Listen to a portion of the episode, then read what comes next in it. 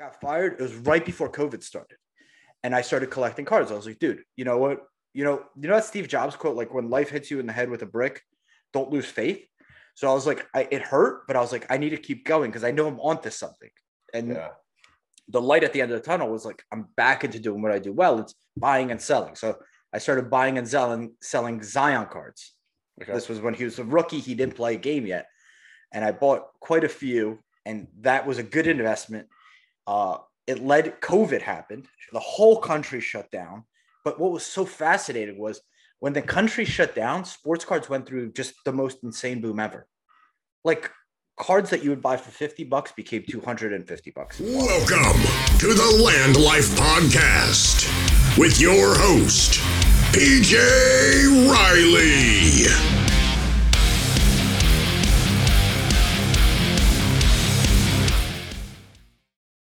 Hey guys, welcome to Land Life Podcast. My name is PJ Riley.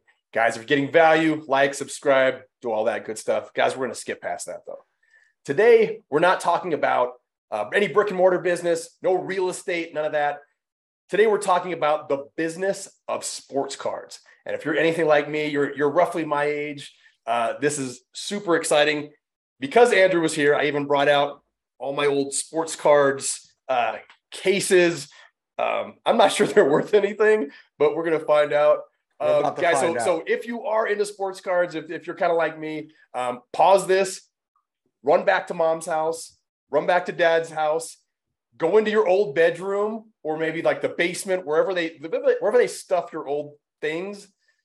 Break out your sports cards and and get them out here because uh, Andrew's got to he's, he's gonna tell you about what, what you can do with them, kind of like how we can help us out. So Andrew, how's it going, man? Life's good, man. Life, That's life awesome. is uh, life's amazing. I'm honored to be on here. I don't get asked to do a ton of podcasts. We have a podcast, so whenever I'm a guest, I uh, I want to make sure I come on here and deliver value for your audience. Lukas Tigers and Brons podcast with Cage. Dude, these guys are these guys are pros. Check this out. So this is a card that one of our community members made. So our podcast is Lukas Tigers and Bronzo My, like uh, Lions, Tigers, and Bears Oh My from Wizard of Oz. Actually, I have a Wizard of Oz card here. that's sweet. Uh, my my business partner got me this, but one of our audience members got us this logo, so logo, cool. Luka Tiger Brons. Cool, right? Yeah, that is super cool. They made that for you. That's amazing. They made that for us. Yeah, these guys are like big time podcasters, guys. Um, what do you guys at? Seven, eight hundred episodes, something like that. Yesterday was 777. Uh, and that's Luka's number is 77. But no, dude, we're just two guys who love sports, who loved collecting cards, and I hate being broke. And cards help me make money too, and teaches you a little bit about business. So I was like, I, I- got very fortunate to find my passion. It, wasn't always like this, man. I, I struggled in my 20s quite a bit. Yeah, yeah. So, so An- Andrew and and I met in a in a networking group. We were both in together. Um, he was talking about NFTs, and I was like, I have no idea what I'm talking about with NFTs. So he, uh, you know, he's like, hey, jump on this call with me and my buddies. We'll, we'll, we'll help you out. They explained literally everything from start to finish. Kind of got me jumped into the the NFT space, um, which they actually gave me my very first NFT, the Lukas Tigers NFT. Um, I'll put it right there on this podcast airs. Uh, so. I still have that as my very first NFT. It's it's it's pretty awesome. Uh, Andrew, so sports cards. How did you get involved in like the business of sports cards? The business of sports cards, man. Um, Do you even call it the business of sports cards, or is or is it's that a- a, it's- the wrong it's- way it's to a put it? It's a passion that turned into a business for sure. Like I, I collected as a kid. I played chess as a kid, and you, if you guys remember, like they had the chess tournaments, like these big convention centers, and it didn't fill out the whole convention center. So oftentimes, right next to it was uh, either a flea market or a card shop or a cards card convention. And in intermission, we'd go out and like buy the cards, and it was uh, I, I collected Brett Favre and Terrell Owens, and uh, at like the age of 12 or 13 i went away to camp and i came back and i was like mom where's like where are the cards? And she's like oh i gave it away to your little cousin. Believe it or not yeah she gave all the cards away. Um, for better or worse like she was like it- it- you remember back then people thought it was kind of stupid. It was a waste of time. Why are you looking at pictures of men and their stats right? But dude the way i got back into it was i worked for gary but before i got a job for gary vee he was talking about sports cards. So I was living in New York and I was like, if I ever run into Gary, I should have, you know, like a few Jets cards. So I bought like a Joe Namath card. Le'Veon Bell was on uh, the Jets then.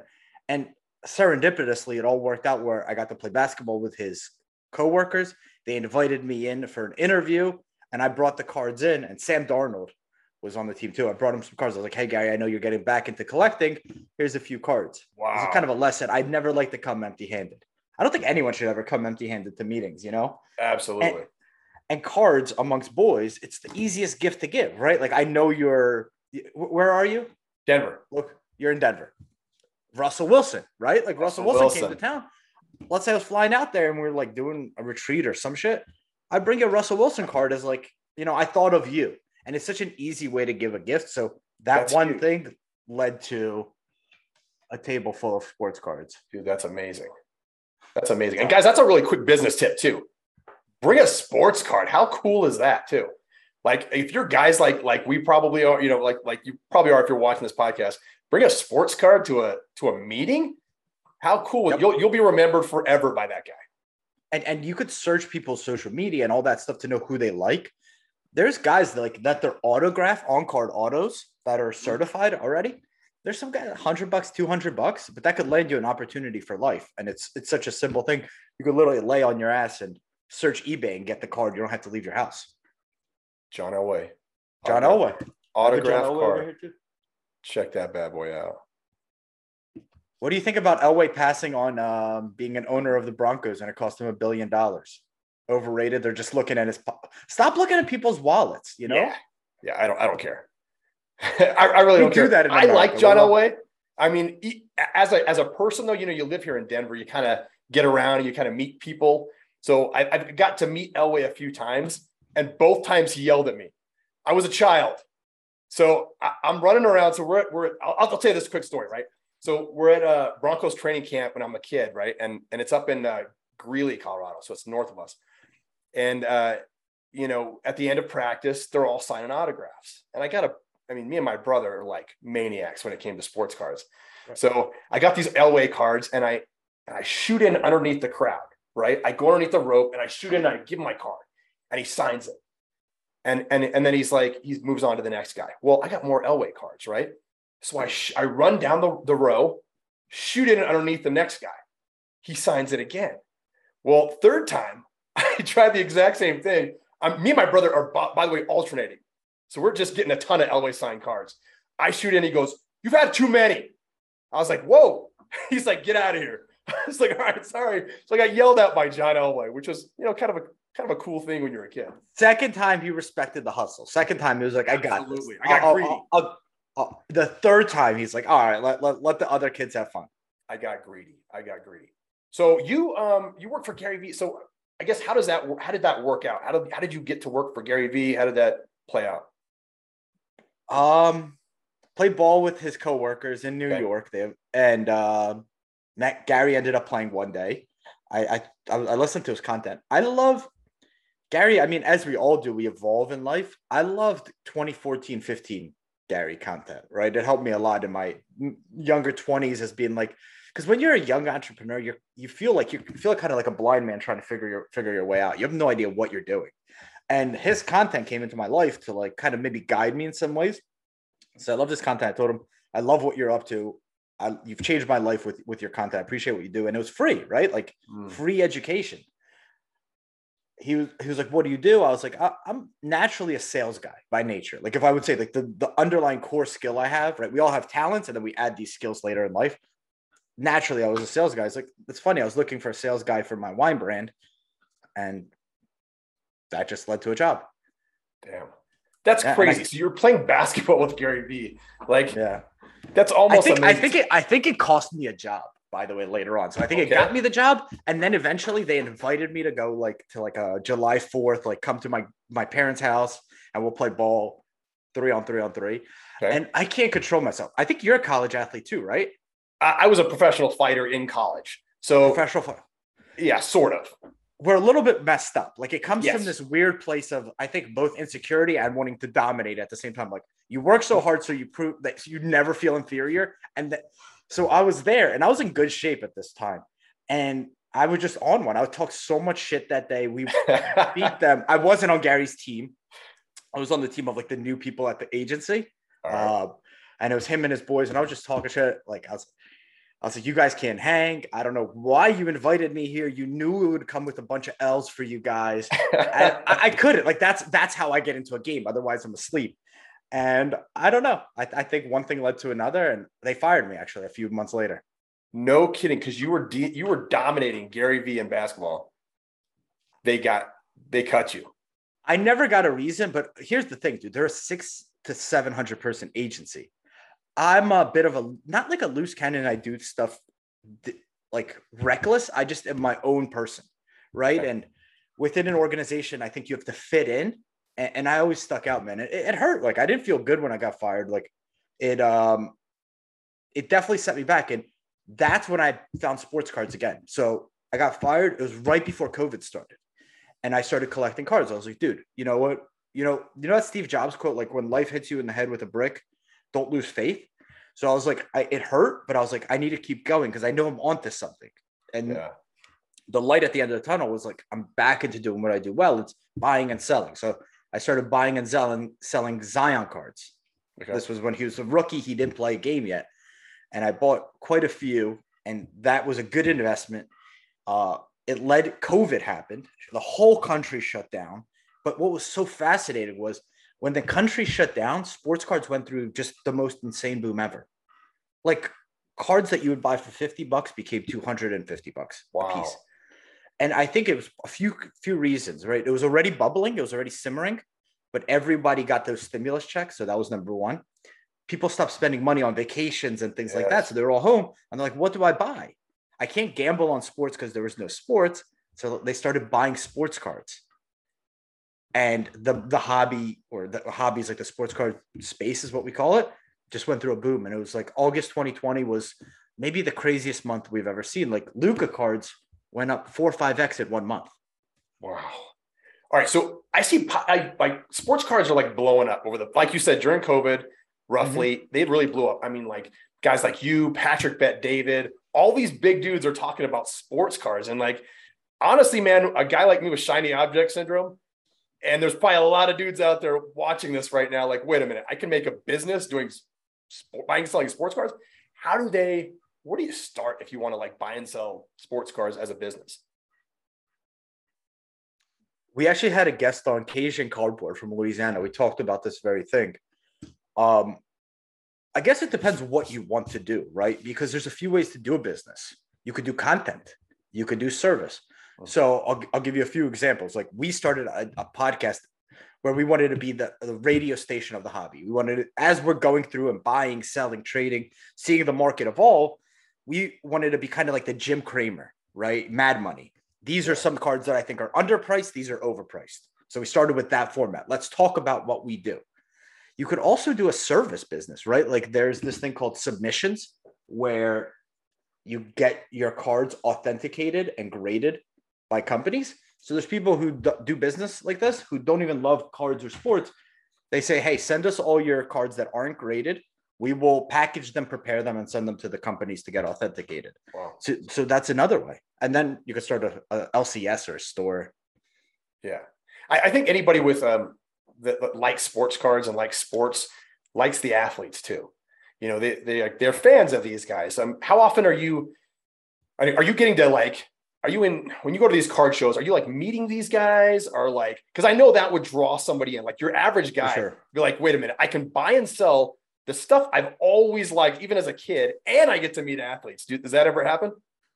You, you buy and sell land, right? I, I remember Absolutely, last time yeah. we spoke. So, so you know how like within a, a space, there's actually ways to like niche, right? Like I buy and sell farmland, or I buy and sell land in urban in urban parts of the country, or I buy and sell land that was foreclosed on, right? It's a completely different niche. So you're absolutely right. At these shows, like in Atlantic City, which national, the big one, Joe Montana was there, Iverson was there. And what some people do is they actually buy the penny, the dollar cards of those guys, because not every card of the best player is super valuable. And they go and get those authenticated. And now you turn a one dollar uh, autograph, you turn a one dollar card into a seventy-five dollar card. Wow. But but but you have to wait in line and you have to you have to do your technique, right? You have to get Joe Smooth. Montana to to sign six cards because one card doesn't cover your costs. Or so, dude, there's a lot of ways to kind of uh, meet your athletes, get get autographs. Mojo Mojo Sports is a YouTube channel. Okay. That's what he does. He he travels the country with cheap cards, getting them signed. Then he sends them to a company to get authenticated, and then he sells them. No kidding. So you have to physically go though. You have to physically go to get these things autographed, right? Like you have to find your local show and who's there. And That's one way. Other ways is you know the address that this like you could send um Shaq. You could find his address. You could send him a hundred cards and say, just put a nice note. Hey, Shaq, could you authenticate? Could you sign these? I don't know if it works. That's not my niche, Yeah. but that's another move. have they ever done that? Have you ever seen anybody actually sign 100 cards like that? Not a hundred, but I think if you sent one in, they might sign it. No kidding. And this Um, is, dude, this is where forums and community matter, right? So, like, if you are in a forum and you meet someone, they could put you in touch and say, "Hey, I've this is how I've gotten Shaq to autograph my cards using Shaq for this." Yeah, yeah. So give us some like um, places people can go right now to go look for for cards or forums or sites. You know, what are the best places they can go if they're like, I want to, I want to get back in this. This is awesome. Well, first, you guys should listen to our podcast, and not because I think that we are the only ones that do this. It's Luka Nation Network on YouTube. Okay. It's because we've built a community, right? So some of the best questions you get are from people within our listener base. It's the same as Arete. Yeah. You know, we, we talk about how much we love Ed and Andy. Shout out to Power of One More. By the way, I, I sent some. I, I bought uh, five of these. I sent a few to our Luka Nation members because if you're going to make money, you gotta you gotta work on the mind too, right? Absolutely. Um, Nice. it's not just Ed and Andy answering your questions. It's not just Andrew and my co-host Cage. It's the audience sometimes knows the answer better than we ever would. Yeah. So what I would be first before I buy any card is I try to find a community that fits my vibe, my morals, my values. So I'd listen to Luka Nation Network. And then one of our sponsors, but I think that they are the best now. It used to be eBay is where you'd go, but Yeah. there's so many cards and it's so hard to decipher good versus a bad card. Is this cheap? It's just chaos. PWCC Marketplace, PWCC Marketplace uh, is is an auction house, but they also added kind of like twenty to a thousand dollar cards that are all authenticated. So you're not buying cards that aren't authenticated. Um, you go there and they have auctions every single week, and you could just watch. You could pick up on, oh, this card sells for this, and then you ask questions. Why did this card for sell for this much? Why did this card sell for this much? Okay. Okay. Yeah. That, that was my next question. Like, are people still going to eBay to buy to buy these these, these cards, and are the auctions still going on on eBay? Because I, I remember hearing Patrick Bet David talk about a Wayne Gretzky card, and he was saying he bought it for uh, you know hundred thousand, sold it for like a million bucks or something, two million bucks, something crazy like that, and then the next guy sold it for even more than that. Like, so are are these the auctions we're talking about? Are we going to eBay still? Is that is that still a viable option? eBay's definitely a viable option. I'd say eBay sells Okay. the most cards, but you don't want the most, you want the best. And I would say the best cards are what happened was a fragmentation in the market where it used to be eBay was the main one. And this PWCC company was integrated into eBay, Probstein integrated. The they started creating their own um, own marketplaces. So it's a little bit more fragmented where heritage auctions, there's a Mantle 9.5 SGC. So Mantle rookie card is the most valuable card in the world. Okay. The Diamondbacks owner owns the perfect condition card. It's a Mantle 1952 Topps in a PSA 10, $30 million card. Thirty million. Jesus. There's three in the world. But the closest thing to that is this SGC 9.5. And it's being auctioned off right now on Heritage and it ends Saturday, the 27th. They think it's going to be 13 to 20 million. Mark your calendars, guys. 13 to 20 million bucks. So that you're going to sell it at auction house because auction house has better buyers. They're all verified. They know that they they verify that those buyers have money and funds. So high end cards are sold at auction houses. Goldin, Heritage, PWCC. Then you have cheaper cards. A lot of those are on eBay, but now PWCC sells the lower end as well. Okay. So is it the card or is it the player? Or How does it, what determines value? What's the main determinant of value? it, th- this is actually one of the most important questions that I think if you ask, you know, 100, 200 people, they would all give a variation of the same answer with slight nuances. Some people would say whatever the next person's willing to pay, right? Yeah. Another person would say scarcity. And I've thought a lot about scarcity. To it's not just limited supply. Scarcity, as I define it, is where demand exceeds supply. Mhm. It's this ratio of demand being more than supply. So I'll give you an example. Jordan's rookie card is this Fleer 1986 card. That card is not a low population card. There's a ton of them out there. But in a 10, which is a perfect condition, there's only 316, and that's about a 200 to 300,000 dollar card. Wow. Okay. So it's not a low population card. There's a lot of them out there. In a 10, there's only the 316. And there's more people that want it than they have available. And as a result, it's a valuable card. However, we'll use a guy like Shaq. Shaq came out in 92. It's called the junk wax era. There's a lot of cards being printed. So Shaq has a lot of demand, but there's so many cards of his that I think you would say Shaq's a top 10 player of all time, right? Oh, yeah. Easily, top five, maybe. Definitely. But he's pennies on the dollar. You could get his rookie card for $100, 150 Dang. I got a bunch of them.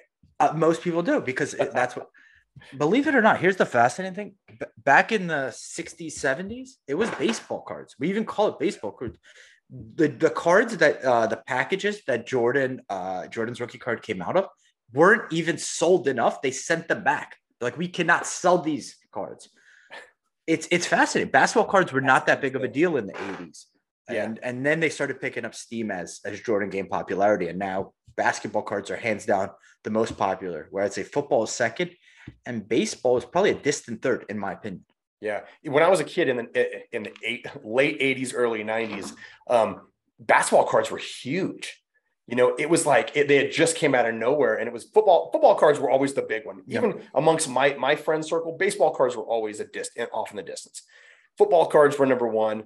Then basketball cards just like pour, just started going, coming out of nowhere. And the, dude, they were like, that's all we did was buy basketball cards, play basketball. You know, Who did and, you uh, chase? Who was your chase? Oh, uh, any it was always rookie cards, and it was Shaq. You know, back then it was it was Shaquille O'Neal. Anything with Michael Jordan would have worked. He was obviously the best player. The Chicago Bulls were the best, so you know anything Chicago Bulls would have worked. Um, we were all just finding the new rookies. You know, we all knew these guys that probably today you, you, you name a name and they'd be like, "Who?"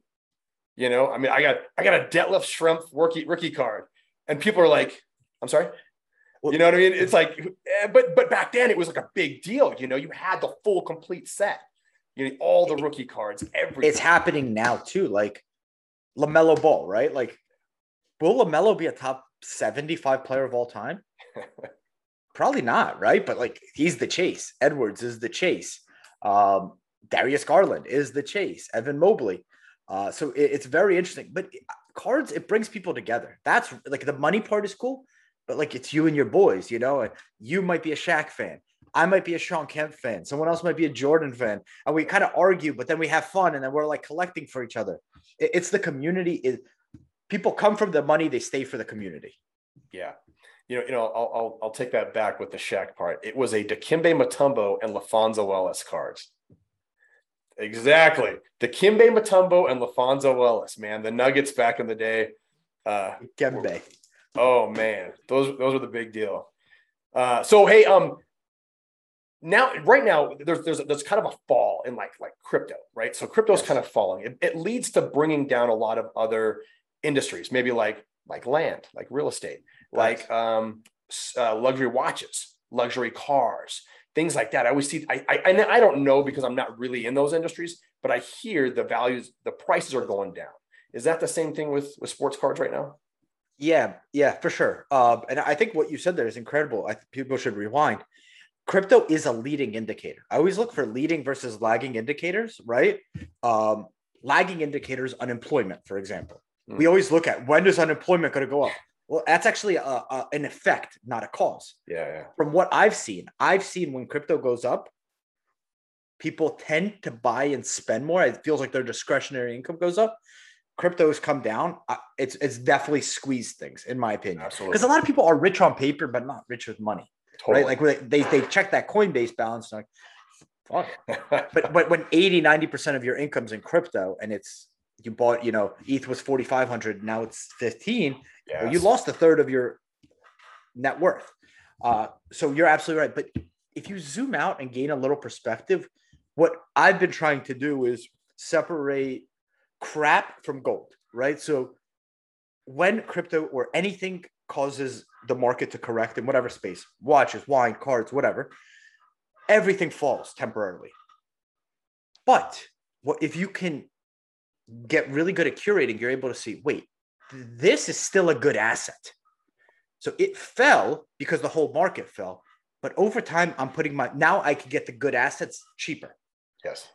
versus in a bull market, everything goes up. So you're not able to say, like, this is a Jordan card, which is an amazing asset, and this is a Darius Garland card. Darius Garland, no offense, I like Darius Garland, but he hasn't done anything. Jordan, it, Jordan has. So Jordan is a good asset. Garland is a risky asset. They both fell. They both went up. But you're able to kind of decipher and be like, wait, now I get the good stuff cheaper.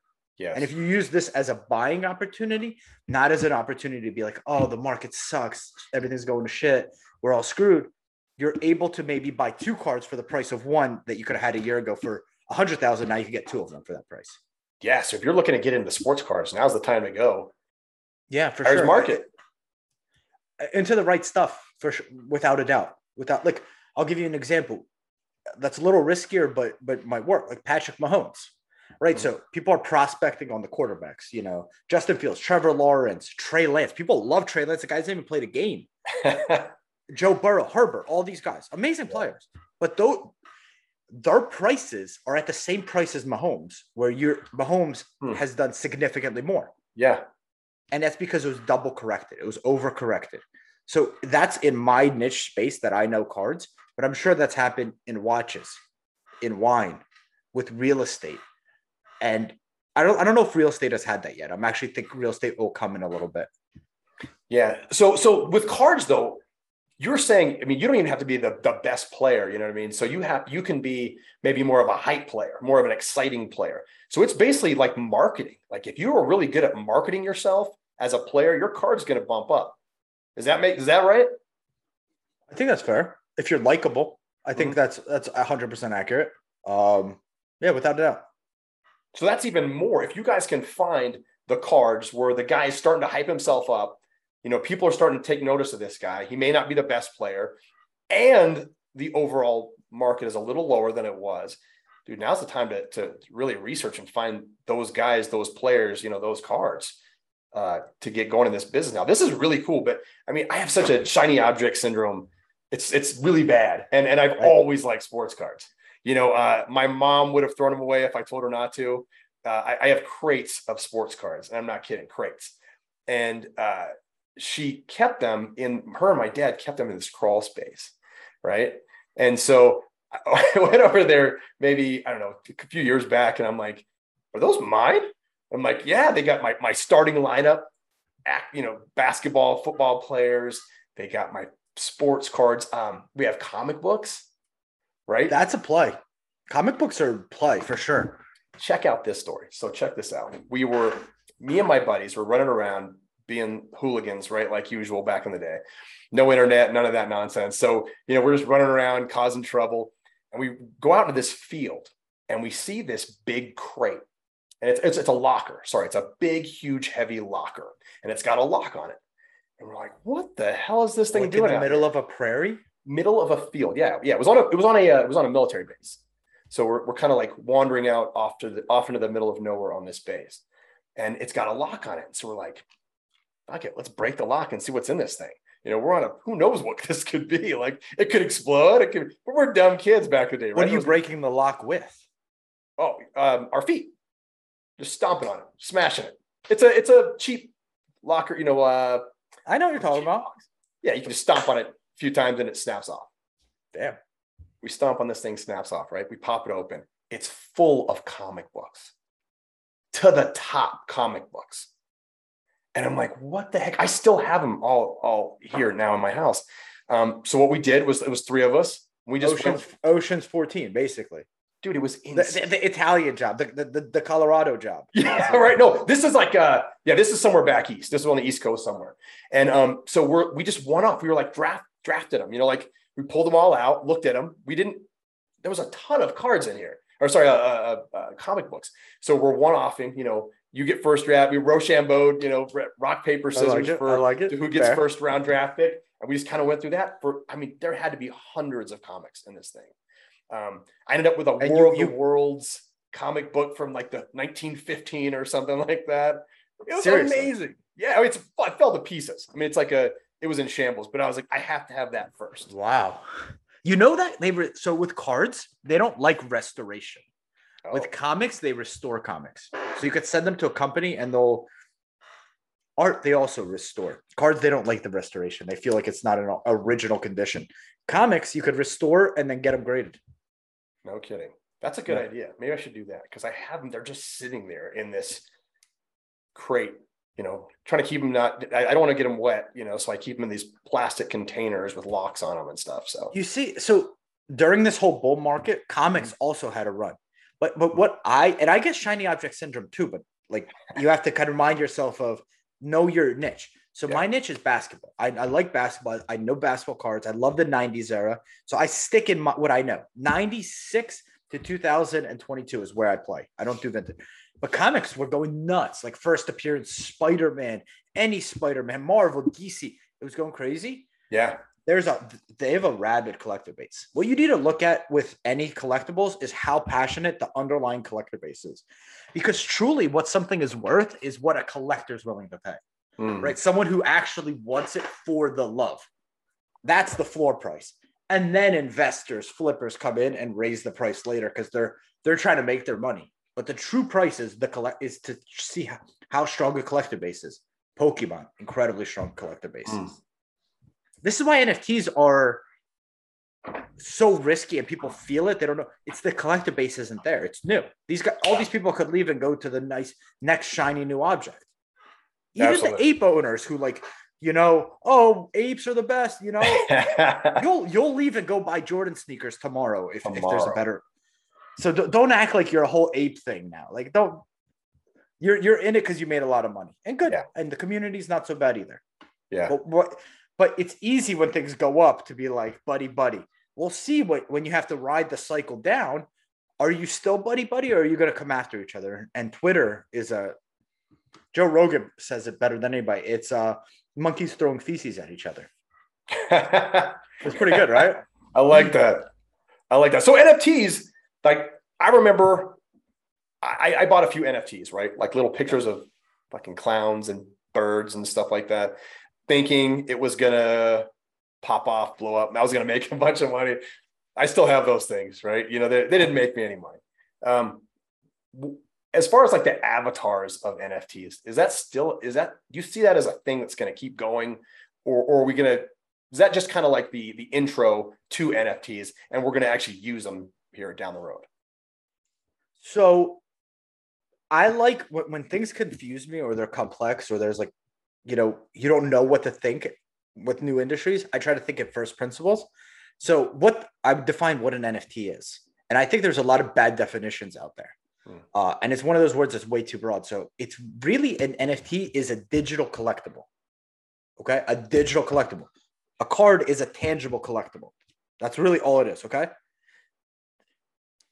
I think that there will be some that just because the art is cool or the community strong or they believe in the mission, that that PFP, that digital collectible, Hmm. PFP's profile picture, that art of a monkey will last, but most will not. Yeah. Now, there are also NFTs that are access tokens, like uh, like membership clubs to a country club, right? Or you you buy and sell land. They have like these deeds, right? Like you have to have like paper to like really trans. That is all going to be on an NFT on a digital, like on a, on the blockchain. But that's not a digital collectible, right? That's also an NFT, but that's a completely different version of an NFT than a monkey. So NFTs will survive. The technology is incredible. It makes transferring digital ownership or ownership of anything a lot simpler because you don't really need a middleman. but I lot, and I would say probably 98 to 99% of the profile picture NFTs are gonna just disappear. Yeah, Yeah, I I, I kind of thought that after after buying them all. Um, as far as uh, you know, real estate, I was thinking about that too, though. Um, like you were you were mentioning, it's going to be a deed. A, a, deed will be an NFT at some point down the road. Um, how you're an expert in NFTs? How long do you think that's going to take to really kick in? I wouldn't say I'm an expert in NFTs, but I I do like watching people's behavior, hmm. and Facebook came out in like 2008. Like I wouldn't, I would assume your grandma isn't actually on Facebook yet, or she's just probably got on like a year ago. so it like takes takes a lot longer than we think. That's 14 years, right? Like Amazon. Remember, Amazon was half.com selling books. Oh yeah, remember that? Oh, uh, yeah. that was my hustle, by the way, in college. I'd buy my buddy's books and sell them on half.com. Um, wow. but like that was 2000, right? Yeah. And now I think everybody uses Amazon 22 years ago. So it's the same thing. I, I would say, like, if you kind of eight to 16 years, so mm-hmm. 2030 to 2036 is probably where I'd I'd estimate. Yeah, I'm, I was thinking too. It's going to have to go from maybe more major metropolitan areas and move its way into more rural areas. I mean, I know I work with counties that don't have websites, you know, and if they do, it's a stagnant page with just you can call here's our phone number. Maybe there's a link to an email address. So um and and who knows maybe it will be more of a rapid fire thing kind of like it'll just take over. Like everybody will have to have an nft deed um, you know you'll have to use that that technology. What you just said there is is the ultimate truth you work with people who still don't even have updated websites yes their websites were made like 2005 I bet there's real estate agents who are marketing websites who still haven't updated them. Oh, and we're in 2022. So it, it, just adoption takes a lot longer than we, we anticipate, but it doesn't mean it's not happening. Adoption technology is a one way road. Yeah, yeah, absolutely. Um, you said you were a chess player. We talked about this. I messed, messed around a little bit. Okay. Okay. You're a chess player. Now I want to I want to go way off topic with what we're talking about. We talked about this a little bit earlier. Um, there's a guy out there who is also a chess player. He's super famous right now. Andrew super Tate. famous. Yes. Super share a name. Internet famous, right? Andrew yes. Tate. Could you beat Andrew Tate in a game of chess? I would beat Andrew Tate in a game of chess. We should do that. We should, we should set up a, a. It would be flagged. We would not be allowed. A chess battle on YouTube. We were talking offline, and I've seen posts this week about how he's now blocked on all the platforms. Yeah. But it's actually interesting. I've never knew what he did, or I've never watched an interview. I've never seen anything about this guy, and now I know about him because they're trying to censor him. It's such a fascinating catch twenty two. This yeah. happened with crypto too. I remember the day where it was like, uh, we we were the doomsday of Bitcoin was when China banned it. China banned it and Russia banned it, and then Bitcoin actually went up in value, got more adoption, got more notoriety. So it's this weird catch 22 of like, you think that censoring and banning someone takes away their voice, but it gives them more voice because more people find out about them. I don't know what he says. I I still I, I like people are like misogynistic and rude. I I still have I'm not gonna go down that rabbit hole because it doesn't serve me. Like I don't I don't care enough. And yeah. even if it's compelling and interesting, I don't know how it's gonna benefit my life. Yeah, I think it's um I'm not sure how much of it is an act, like a show, and how much of it is real. Uh, he was a real kickboxer. I do know that. Now that's part of his thing too. He was a real kickboxer. He really was a very good kickboxer. Um, so I mean, he is a, a legitimate human that did something. Um, as far as like banning, though, you're, you know, you're, you're right. Um, it's kind of like when your mom and dad tell you you can't you can't go down that street, right? You're yeah. not allowed down there. What's the first thing you're going to do when they're not looking? you're going to go down that street. Mom and dad are telling you crypto is no good, don't touch it, you can't have any of it. You're going to want more. That's just kind of how marketing works. I think he's incredibly intelligent with with marketing because he sells coaching programs and all these other things, right? I think even clothing line, he's got all kinds of stuff. But um, if you want to really be known, get yourself kicked off of Instagram, yeah, TikTok, all these places or do good for a community. It, if you want to be known, like short term, you could do that stuff. Like if he's really kind of scumbag, I, I do think it plays itself out over time. But Yeah. dude, you're absolutely right. My mom had me, she was 19. So like they were young parents and they were like, Andrew, don't go there. Andrew, don't touch this. Andrew, don't run here. And I would always what do I, I that's why I was the problem child because I would want to always want to do what opposite of what they said. Yeah. With my sister, she came 10 years later. Well, they're, they were just like, Ariel, here's why we're asking you what to do this. But like, if you want to do it, you take the decision. So she's like, she was the most obedient child ever, where I was the rebel. and it was what you literally just described. Yeah, I think my parents told me the exact same thing. You know, it's don't go down that street. You're not allowed to go here. Not allowed to go there. There was no internet. There was no tracking me. And nowadays, I, I look at my phone. I can see exactly where my kids are at. You know, I know exactly where every, everybody's at. They could not find anything. I don't have kids, but like, I think that actually makes you more anxious and more worried than not knowing Probably. because you're always like, man, like I'm always, my sister went to Hawaii. She, she just graduated and she like did like a, she flew to SF, drove to LA, spent a week in LA, and then went to Hawaii. oh, nice.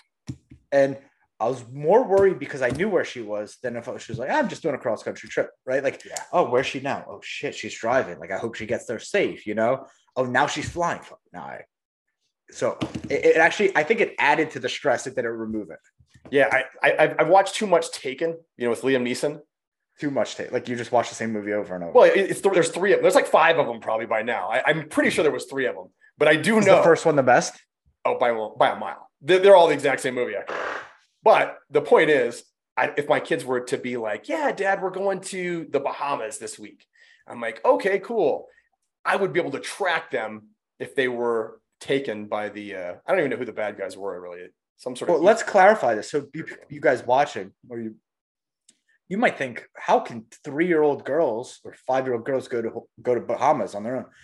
PJ is actually 45 years old. His daughters are 15, 19, and 23. 15, 17, and 22. Yes.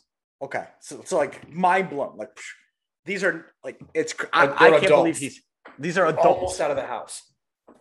They They're almost almost all out of the house. In fact, I'm an older How much how much of our of your audience knows how old you are? Um, I don't know. Honestly, I guess I never even thought about that.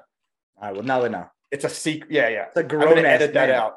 It's gonna say, "Can you believe PJ's 23?" And it's gonna be like a, a dubbed over voice. Do it. You have final Cut. I don't really. Here, yeah, you know, I've been. You're I've been- Billy Walsh, man. also- you can do whatever you want. You got final cut. yeah, I'm an old man, so I can do whatever I want. So, Andrew, anything we've uh, we forgot about or anything we left out that I need to add in here? I mean, depends. I'm, I'm curious. Like, what's um, what does your audience tune into your show for?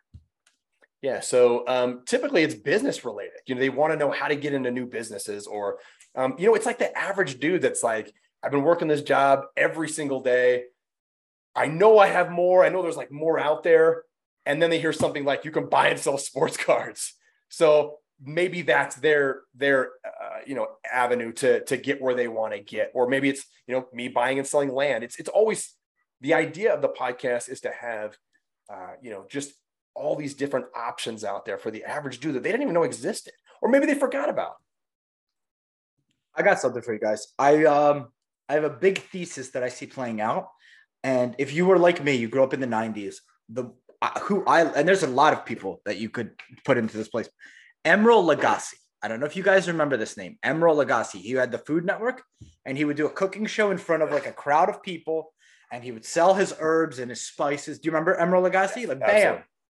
yep So the 90s was social selling. Remember, like as seen on TV, you'd have people like with the infomercial, you're like, here's my George Foreman grill, and you would call this number for a limited time, 1999. Remember that? Yeah yeah yeah I think that that's coming back. And there's an app that I'm on every day called Whatnot, where it's social selling of sports cards.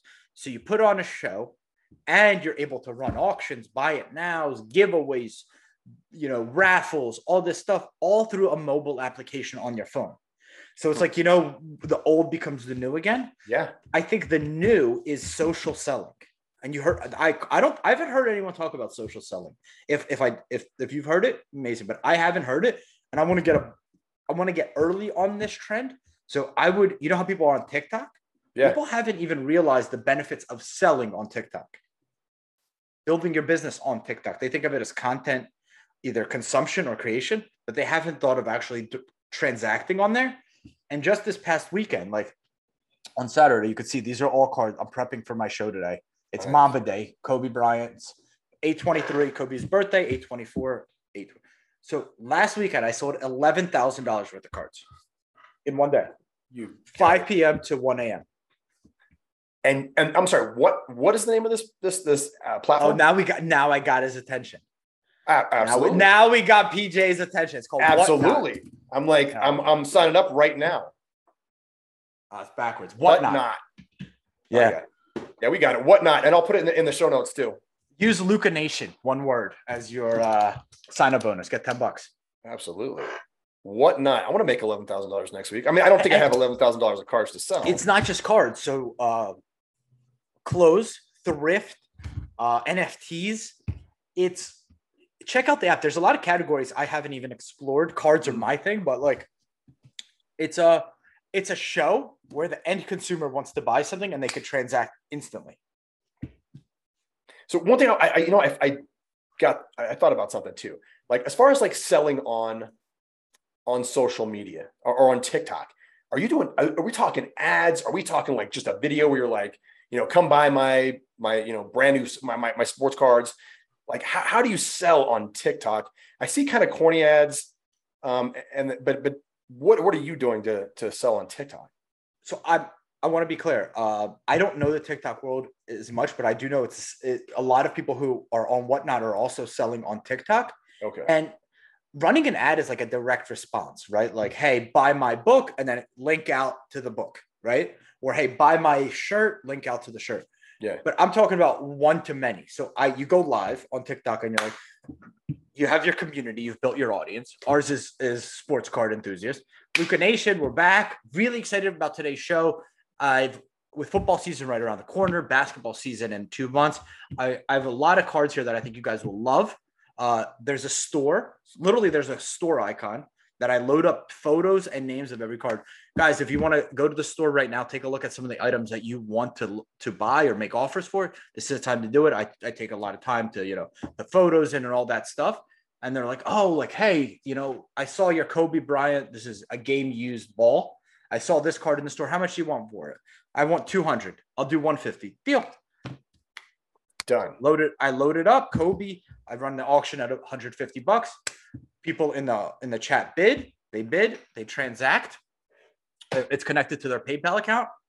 The auction's Okay. done in 15 seconds, and they won the card. I get a shipping label emailed to me. I print it, print it out, package it, and the guy has the card in three days. No kidding. See, that's amazing. Yeah, They and can then start we do that today too. These guys could start that today. Literally, If they if they have a, a you know cards or anything they wanted to sell, they can start it right now. That's kind is you got to build a community. You got to build a community, but yeah. if you start today, there's three viewers. Tomorrow, 12, Yeah. 15. And you're like, guys, we're going to do a regularly scheduled programming. We're going to call it house cleaning. House cleaning with PJ Riley. I'm going to go through everything I have in my house. I'm going to sell it here. We're going to run it all at auction. You guys want to bid? You might get something for a buck. You might get, might get something that's sick, like the comic book that PJ found in the alley behind, you know, whatever. We're going to run it all here. You guys are going to get some steals, steals, and bargains. dude, that is huge. I am signing up for whatnot in like ten as minutes. we speak. Literally, he's doing I know. mid mid interview. Sign me I up. am Let's now, go. Now I've taken over as the host. PJ, talk to us. What's the Yes, sir. Um, yeah. So my name is PJ Riley. And, um, no, that's But- awesome, man. That's huge. Like that's that's such a great actionable tip too. And guys, when you have um a channel or something like that, just be be genuine, be real, be the guy that you are, or the girl that you are, I guess. Mhm. And uh, and people are going to respond to that, man. You don't have to be you don't have to be good, honestly. I mean, I stumble over my words constantly. Like I, I'm not perfect at this at all. Uh, you know, if if you have any desire to to start something like this, just get out and do it, man. Just Mhm. be you, jump on, you know, throw a t-shirt on, turn on the camera, and let's go. He's saying that, but like it's actually the truth. I think people are drawn to you actually in spite of you trying to be perfect. Like I think they like that you're not perfect because it shows them to themselves that they can do it too. Absolutely. Right? Because if if you were perfect, because you wait till we're perfect to start, they're like, I'm not like that person. I can't I can't really do that. And they feel distance when Yeah. they're like, oh, he could do it and I could do it. because we're actually kind of similar. I stumble over my words. I'm awkward. I'm anxious. I'm nervous. Absolutely. Absolutely. I think a lot more people could do this too. And if you got sports cars, man, get out there and get in this business. This is By awesome. the way, it, this is the combination of the two things. You have you have to have industry expertise of like whatever it is you do, and then you have mindset to get over those limiting beliefs. That's how I found Ed. That's how I found found Arete because there are days with what we do. I'm like, man, what the? F-? I'm working so hard to like.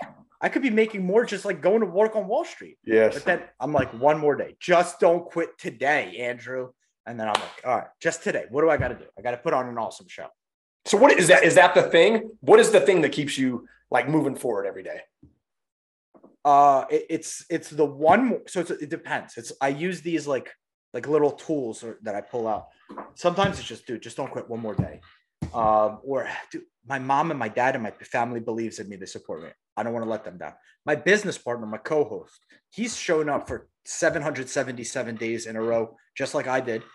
I can't let him down today because I'm not feeling it. And then it's like our audience, man. These people rely on me. You know, I made all these big promises that we're going to be the best podcast in the world or we're going to be the best sports car community in the world. And then I'm going to take today and I'm going to be, I'm going to feel bad for myself. You got to go. You got to go. Just go do that next thing. Because I, I would say we national is the big sports card convention in Atlantic City, July 30th. But from June 1st to July 30th, I was in a funk, man. It's like, why am I even doing this? I'm not making enough money for my time. No one's listening to us. Why are we doing the show once a, every day? We could do it once a week and get the same benefit. I was like, you know, when you get caught up in all that bullshit. Yes. Uh, and my co-host was like, no, dude, people listen. He, so he, I had that support system, and, and we had national. People came up to us like, dude, we listen to you every day, running, you know, at work, on our commute. Like you guys are the staple of what we do now. And we took that, and I took that momentum, and this entire we just recorded 40 episodes in 20 days. God. And the co-host right now is he's went to Disney World for a week, but it was like a, it was called the National Treasure Series. It was every it was a lot of the industry leaders that we met at this convention. That for the people who wouldn't be at the show, we did a daily episode and did guest episodes. With. So if you go to Luka Nation Network, this entire month has been guest episodes with people who we met at National. That's huge. That's huge, guys. Uh, I think I, I need to re-listen to this and, and write all this stuff down and copy it all too, because there's a lot of things I want to do here. Um, Andrew, Yes, before we wrap up, Yes. before we wrap up, first of all, I, I mean, how can people get hold of you besides Luke Nation um, and the podcast? We're really bad at branding. Our podcast name is Luka Tiger LeBron Podcast on Instagram. So I know that's that's a that's a mouthful. Luka Pretty Tiger cool though. It LeBron does stick out. It's eh, you know how much people get caught up with names. Yeah. That was our name. He thought of it. His daughter made us a logo, and the cons of how difficult that name is to remember. It actually was so memorable in the reverse. I, I could re- I could have recited your podcast name the day after you told the day after you told it to me, and ever Yeah. since, right? it's it's actually hilarious. Like people, oh, you're you're the Luka guys. Yeah. That's like how they see us. They're, oh, the Luka guys are there. Yep. and they some of them thought I was Luka, but um, my personal IG is I am Andrew Goldberg. So I am Andrew Goldberg on Instagram. Um, you guys could de- I am Andrew Goldberg at gmail.com. You guys, if you have what people do is, you know, they send photos of like, hey, these are all the cards I have, or hey, I'm- I like this card, or how do I get into cards? DM me, email me. We're a customer service business where we answer every DM, every email, every text. That's our value system. Like that's my number one of what we try to build here. It's like I'm as accessible, my co-host is accessible anytime. So This co-host is a cool guy too. Hoping to get him on the podcast too. Yeah. he'll blow me away, way better. That guy. That's, that the, guy. that's the next lesson. Surround yourself with people that are better than you. Yeah, And absolutely. then, That, that and, then, and then don't let them go. yeah, right. Your ego. that guy taught me uh, uh, about virtual land. So I'm a land investor, right? this guy's like his his buddy Cage is like, he's like, um, did you know you can buy land in the metaverse? And I was like, wait, what? I had no idea. Immediately, that guy, he, he's telling me all this stuff. I go online and I spent like the next two months uh, living in the metaverse. So Smart. Learning, we can get researching. too. All right, here's the big question. You ready for it? Yes, sir. It's the big question I ask at the end of every podcast. It's, it's intense, so you might Easy. I'm ready to rock. require some thinking here. I don't get ready because I stay ready. Oh, whoa. all right. All right. Here's the deal. If you could buy land, sorry, we're land life. We buy and sell dirt. Sure. If you could buy land anywhere in the whole world, Yep. where would it be and why? Playa Car, Mexico. Love it. We we went there for uh, COVID. First off, I love Latin people. Um, they they are simple people in the sense of like they're so happy, they're so welcoming, they're so family oriented. I don't think they've been corrupted by possessions. That's my own opinion. Don't send me hate DMs if you disagree. Okay. um, but it's the most beautiful place on earth. Playa Car. It's um it's in Playa del Carmen. It's like the it's to the right a little bit, I guess a little more south. My favorite place. It's my dream. I want to buy my parents a house there. Let's do it. I even know the house I want to buy. You have the house. Yeah, we stayed there. It was Okay. it was one of those. Remember Ed Mylett talks about uh touch your dreams. If you work hard enough, touch your dreams. Yes. So COVID, it brought us together as a family because when when it happened, my dad has a cafe in Philly. Okay. It he they were on they were planned a vacation to go to Cancun. And the day they flew out was when COVID happened and the whole um the whole country shut down. And my job was to run that cafe for a few weeks while they were on vacation. Well, the cafe was shut down. So they called us, my sister and I, and they're like, hey, come join us in Mexico. So we did, and that one week, two week trip turned into two years in COVID, where we started in Cancun in like a little apartment, little condo, and because things got so cheap, no tourism, we were able to get a beachfront mansion by the end of it, and it was No like kidding. this is, and it was so big for my mom and dad because a lot of people don't know what they could achieve until they like taste it and feel it. Like they they kind of know, but like they don't really know Yeah. and they taste it and they're like, this is what I want. And that was cool. so this is the house. Yeah, I love that house. Casa Maeva, M A E V A. You guys can look House it up. Maeva. Book it. You, so I'm sure the audience is dominating. You guys are Absolutely. successful, successful people. Casa Maeva, Playa Car, Mexico. Gorgeous. You're gonna love the people there, the the way the house is run, the hospitality. It's it's gorgeous, and you can get some good deals. Yeah, and I think it's super important to taste, like you said, and like Ed has always said, you know, if you want to live in a mansion on the beach, go stay in a mansion on the beach. You don't have to stay there for months or weeks. Uh, you know, just test the waters, see what it looks Yeah. like, see what it feels like. You know, so wake up in a house like that, right? Go to bed with the sun going down in a house like that. You know, sit with your wife or your kids as they're playing in the water. You and the wife are having a glass of wine, watching that sun go down. Dude, that's you Have don't you ever ever want to come back from that. You don't. Have you ever walked in a room and you're like, "Fuck, I don't really belong here," right? And then Mhm. you, you're like, "These people are so smart. They're so successful." uh, that Yeah. same thing happens in so many areas of our life. It, it happened when I played soccer. Every like, you went from high school to college. You're like, dude, these guys are really good. I don't belong here. And then you acclimate, right? Yeah. It's the same thing with that. Like the first day, like, what the? Yeah. And then you're like, I do want this. I do belong here.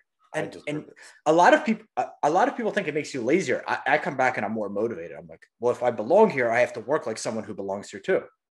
Absolutely. The sports analogy was awesome too. Because every time you're when you're a freshman in high school, you know, you show up to high school and you look at the varsity team and you're like, dude, they're huge. They're men, they have beards. You know, like, Yeah. like how do I ever keep up with that? And then you get there and you're like, nah, it's not that big a deal. You know, it's it's not that big a deal at all. So And then you- you're that guy. You're like, I'm even better than these people. yes. I've, and that you're like, it's it's it's life, man. It's it's so important. Um, it's it's it's a very it's a it's a tough lesson for me to learn because I played college soccer and then that dream ended, and then you're like back to zero, and you're like, I don't belong anywhere. I kind of suck. My my one dream died, and now I have nothing. Like, I what are even my skills or talents? Yep. So I totally understand that. Uh, fighting ended for me. And I was like, that was my identity. Yeah, I had no idea what to do after this. You know, um, what do you do? There's your your my job skills don't they don't uh, you know move into anything. You know, I, I can't. I guess I could be a bouncer at a bar or something like that, or you know, but you have to like use the effort used to get to that level, not the actual skills.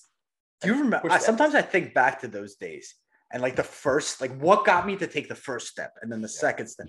And now you have a channel where you get to help that younger version of yourself. You're really just speaking to that younger version. Absolutely. Every day I think about the me that was there, the fear, the um, the uncertainty in life, the feeling of a fucking loser. And I'm not kidding. I was like, dude, I, I thought I was doing really good. And all of a sudden now I'm like the bottom of the barrel. You know, nobody gives a shit that you you got in a fight a couple times and and you know, and that they don't care. Nobody cares. I thought they that. cared like a month ago when I was actually fighting. They were like cheering me on, but now they don't even give a they could give a shit now. You're you are back to square one. But if you use those same skills, the desire, the the effort to to achieve something new, you know, and you do it for yourself. Honestly, fuck them. I, I really don't give a shit about them. I did it for myself and my family, right? And you know, I think a lot of guys like us are like that. They're like, I just need that vehicle just to to shoot forward and and, and to move forward because otherwise I'm gonna sit here forever. the vehicle will actually present itself. Maybe not on step one, but if you like, you know how you like lay that. It's it's like I think of it as like laying bricks. Mhm. Um, because you know for a while you're laying bricks and you're like, I don't know which why I'm even laying these bricks, what this is gonna look like, or even where this house in, is built. Like I'm just laying bricks. And then that's why, like with the sports card thing, it just kind of like happened. You know, it was like I was laying bricks for so long and I was laying them the right way. Mhm. I was trying to with a lot of care and and uh, and thoughtfulness Yeah. that the the the actual like the vehicle I have now presented itself. Because the way Cage and I started the show was we were in an Instagram group together that Gary put together, Gary Vee. I was doing a uh, Instagram live. He was in it. He was like, "Dude, we should start a podcast together." And the next day, we started a podcast together, and that's been every single day since.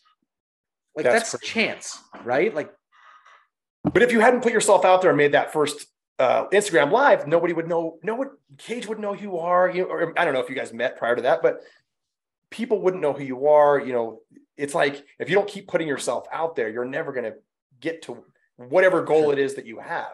You got to keep trying things. Land wasn't my first business. Many failed prior to that. I, I the realized s- I was not good at a lot of things prior to selling land.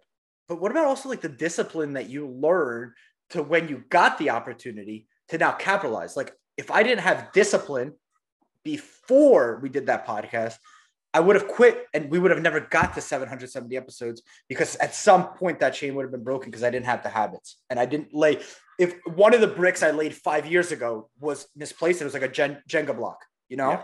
A weak So foundation. you would have had a weak foundation had you not built all the way to where you're at now. That's Yeah. that's huge. Guys, get out and do something. Get out and do something right now. Even if it fails, just jump out there and fucking do Dude, it and, and in 10 years, I, th- I hope I'll be invited back on the show and I hope I'll be like next year. that foundation I was building at 32 now helps me in, at 42. Yeah. Yeah. And it will. I mean, it, it will absolutely help in every aspect of your life too. Family, fitness, finances, all the F's. Um, all, all those things, you know, when you build that right foundation, it helps with everything. You know what's underneath the foundation that probably changed my life more than anything? Hmm. That I think our country, and I'm an immigrant, guys, I'm from Ukraine, I didn't even tell you, um, is faith. This country, I think, has lost faith a little bit. Yes. Like, um, I was raised Jewish, I was bar mitzvahed, but I read the Bible, and uh, I don't think you have. I don't think faith is like religious. I think it's. I ha- I trust that the things I'm doing will lead to something. Yeah. You know, like the parable of the sower, and I think we've lost that a little bit, and that's been. I have my building blocks, but then God's got me. Like he, he's got a plan, Absolutely. and that's really solidified things for me. Yeah. Yeah, it's it's it's an all-encompassing thing, right? It's not just I got this, I'm gonna do well. Or you know, and if you run for money or for like personal gain, uh, you don't have those. And I like to I liken it like a tree. Like you don't have the tree. I mean, we're doing bricks, trees, all kinds of shit, but uh, it's like it's like a tree. You don't have that good foundation of the roots, right? You know, you're just all you have these nice nice branches up there, like That's really nice branches. If you're shooting for the car, the money, all that kind of stuff. But that tree, that foundation of, like you said, faith, um, it, it it'll make that it'll keep those those leaves blooming, Yeah. I guess, It, it But- really will. if that makes sense. Well, it- it- A hundred percent does because those days where I was like, one more day. Well, what's that really saying? It's have faith that if I do this one more day, things will work out. That's the roots, right? Just one more day. You go do what you need to do. The rest is gonna. It's it's to him. So Yeah. it's helped Yeah. me, and, and it's just my story to be honest. Yeah. It's been a great story, man. I really appreciate it, dude. Thank you, bro. All right, Thank guys. for inviting me. Yeah. Thanks for coming, man. That was that was awesome. That was that was a good podcast. Uh, all right, guys. Uh till next time, I'll see you on Land Life. Yes, sir.